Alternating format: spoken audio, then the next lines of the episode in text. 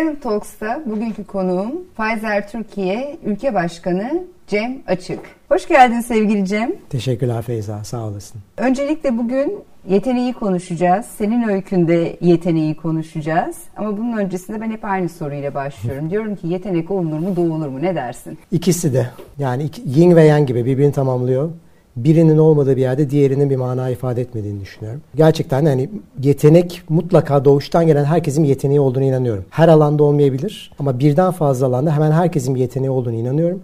Fakat işlenmedikçe, üzerinde çalışılmadıkça, denenmedikçe o yeteneğin de gelişmediğini ve dolayısıyla da başarıya ulaşmadığını düşünüyorum. Hani toparlayacak olursam mutlaka ikisinin bir arada olması lazım. Ama birine oy kullanacak olsaydım olunur kısmına daha çok oy kullanırdım. Çünkü mutlaka herkesin bir doğuştan gelen yeteneği veya yetenekleri var. Ama çalışılmadığı sürece hiçbirinin bir faydasını görmüyor.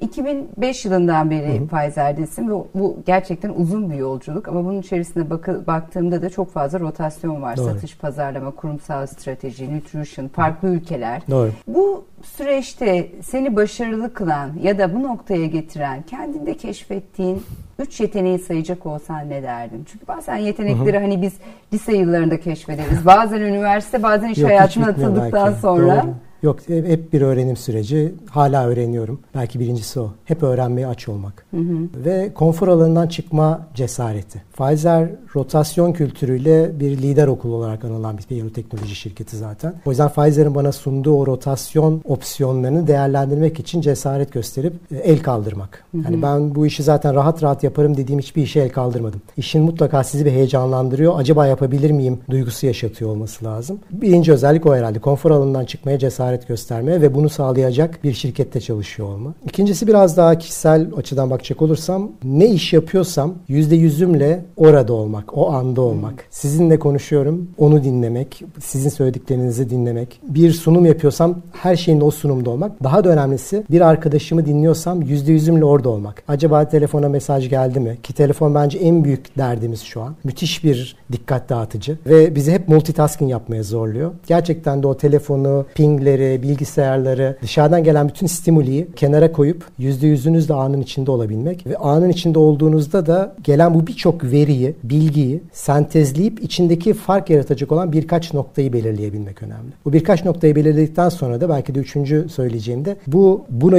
önemli noktalara gidebilecek olan ekibi kurmak, o ekibi motive etmek ve o ekibi tutmak.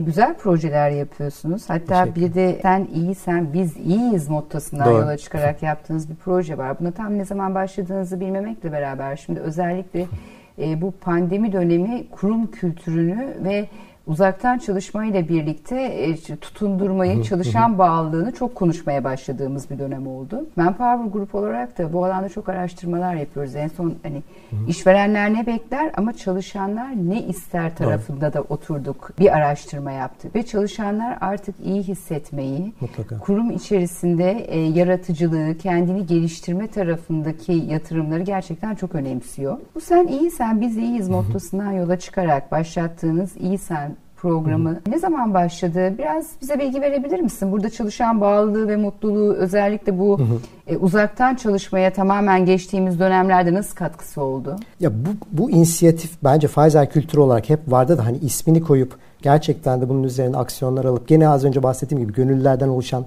takım veya takımlar kurup üzerine çalışmamız pandemi dönemine hı hı. rastlıyor. Çünkü zaten orada bir çok iyi hatırlıyorum 13 Mart Cuma günüydü. Dedik ki biz ofislere gelmeyelim artık. Hani bir hafta mı iki hafta mı ara versek? İki hafta verelim sağ, sağlam olsun. Aynı diye. gün ev, evlere gittiğimiz evet, dönem on, olmuş. On, on, 13 Mart'ta iki haftalığına evlere gideceğiz dedik. Ve sonra o iki hafta neredeyse iki yıl oldu. Hı hı. Ee, oraya hiç girmeyeyim ama o zaman dedik ki biz yani bunun yani işin devamının dışında öncelikle çalışanlarımızın iyiliği her anlamda hani mental iyiliği, fiziksel iyiliği, duygusal iyiliği bunun hepsinden sorumluyuz ve buna katkı verdiğimiz sürece de şirketimiz hem kısa vadede hem uzun vadede başarılı olacak. Çünkü şirket dediğiniz nosyon böyle tepede ulvi bir varlık değil. Hı hı. Şirket esasında çalışanlarının toplamı. Yani o her kişinin toplamı ve iyiliğini topladığınızda eğer bir tepede bir iyilik oluşuyor. Hani çalışanlar mutlu değil, şirket çok mutlu, şirket çok iyi. Ben hiç böyle bir örnek görmedim. İkisi hı hı. çok el ele çünkü şirket dediğiniz şey zaten çalışanların toplamı. Bir parça da ben teknoloji ve sağlık sektöründen hı hı, konuşmak doğru. istiyorum. Çünkü dijitalleşme, teknolojinin bu ivmelendiği bu dönemde aslında sağlık sektörü bu ivmeden en etkilenen sektörlerden bir tanesi. Nanoteknolojiyi, e, biyomedikali, e, hücresel programlamayı konuştuğumuz şu dönemde artık hastaların da teknoloji ve veriye ulaşması çok kolay ve bu her geçen günde gelişiyor. Gelişmeye de devam edecek. Bu da tabii kendi içerisinde e, sektörün geleceğe hazır olması, evet. yeteneklerin geleceğe hazır olmasını getiriyor. Yine her şeyin özü insan diyoruz Mutlaka. çünkü. O konuda ne düşünüyorsun? Sağlık sektöründe önümüzdeki dönemde daha çok aranacak yetenekler neler olacak? Özellikle yeni başlayan mezun arkadaşlarımız bu konuda çok meraklı oluyorlar.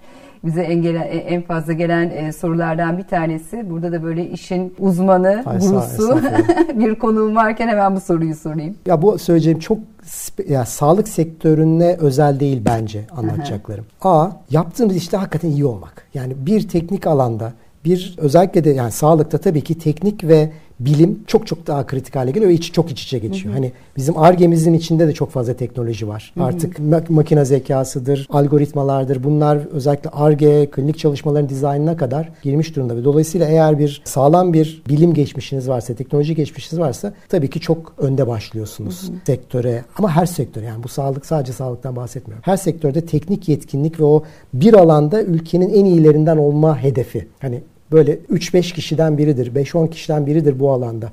O hedefle giden insanların önü çok açık. Bu kesin. Ama burada tutmak istemiyorum. Bu T şeklinde kariyer denir ya hep. T'nin derinleşmesinden bahsediyoruz. Sizin en iyi yaptığınız, sizin alanınızda ulusal çapta hatta dünya çapında en iyi olmayı hedefleyebileceğiniz bir yetkinlik ve eğitim çok kritik. Fakat bunu ne zaman ki insan ilişkisiyle, adaptasyon yeteneğiyle birleştirirseniz işte o T'nin tepesi oluşuyor. Hı hı.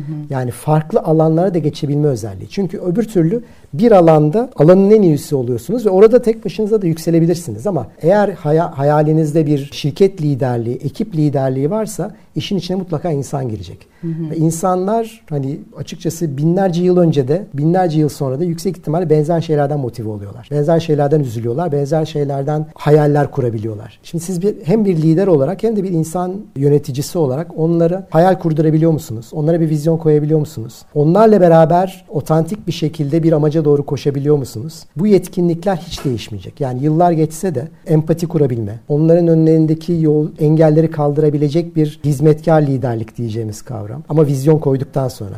Yani belli bir vizyonu koyduktan sonra şimdi sana nasıl yardımcı olabilirim? O vizyona beraber yürümemiz için senin önünde ne engeller var? Ben sana nasıl yardımcı olabilirim? Yani mutlaka teknik derinlik önemli ama eğer bir de bunu insan yetkinliğiyle, insan yönetimi, takım kurma, tutma ve motive edebilme yetkinliğiyle birleştirirseniz bence önünüzde kimse duramaz zaten bir yeteneği konuştuktan sonra Hı. tabii bir de bir parça bu tecrübelerle beraber ben bir tavsiyeler alayım istiyorum tamam. senden. Tabii, Çünkü işte en son yine biz bir Hı. araştırma yaptık. Bu yetenek açığı araştırmamız 40 ülkede yapıyoruz. Dünyadaki yetenek açığı bu sene %75 çıktı. Son 16 yılın en yüksek Çok yetenek dramatik. açığı. Türkiye'de ise bu oran yine küçümsenmeyecek ölçüde %71. Şimdi burada bir, bir dengesizlik var. Yani bir tarafta işte yeni mezunlarımız var. İş, içerisindeyiz. Hakikaten iş bulmakta evet. zorlanıyorlar. Doğru, doğru. E bir tarafta böyle bir yetenek açığı var. İşverenler ilanlarını çıkıyorlar. Bu, bu, doğru yeteneğe ulaşmakta zorluk çekebiliyoruz. Doğru. Hani burada hem yeni başlayacaklara Hı-hı. hem de işverenlere çünkü bu bir ekosistem işi. E, tavsiyelerin neler olur? Herkes saçın altına elini koymalı diyorum ben. ya geri dönüp baktığında hani şu an 17-18 yaşındaki veya 20 yaşındaki halime ne söylerdim diye. Birincisi hiçbir zaman ünvan için, şöhret için, başkaları ne der diye iş seçmeyin, kariyer seçmeyin.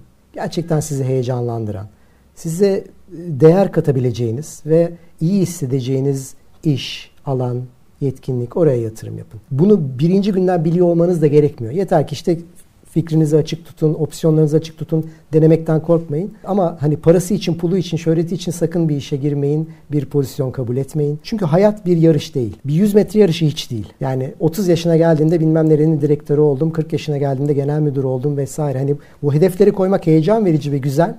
Ama kendiniz ne olur onunla tanımlamayın. Ya da başkaları bana şunu desin okul buluşmasına gittiğimde 20. yılında şunu söylesinler benim için falan. Bunun için hayat yaşanmaz. Zaman en değerli varlığımız ve zaman herkese eşit dağıtılıyor. En büyük adalet orada belki ve o zamanı nasıl kullandığımız, anda yaşadığımız ve o an mutlu olup olmadığımız. O da yaptığınız işle çok birebir bağlantılı. Hayatınızın yarısından fazlası iş ve işle alakalı geçiyor çünkü. Birinci tavsiyem o herhalde. Yani hayat bir yarış değil, 100 metre yarışı hiç değil. Şu zamanda şuraya gelmek için istemediğim ve sevmediğim bir işi yapacağım kesin yapmayın. Bir diğer tavsiyem yine bahsettik ama öğrenmeye açlık. Öğrenme hiçbir zaman bitmeyecek. Adaptasyon ve öğrenme ve okuma, sorma, fikirleri takip etme. Bu tip videoları seyretme, aynı zamanda kitap okuma. Yani bilgiye aç olmak, öğrenmeye aç olmak e, her yaşta ve herkes için geçerli. Yeni işe başlayanlar için belki çok daha geçerli. Bir de hani ilk başladığınız işlerde, şimdi kariyerde şöyle oluyor. İlk başladığınız işte sizi öne çıkaracak olan e, farklılık sizde bitiyor. Yani sizin yaptığınız iş. Sonuçtan siz sorumlusunuz zaten. Sizi diğer o kendi işini yapanlardan farklılaştıracak olan özellik nedir? Mesela size bir ödev verildiyse, bir iş verildiyse o işin mutlaka bir miktar da olsa üzerine gitmek. Bir tık üzerine çıkmak. Ben ona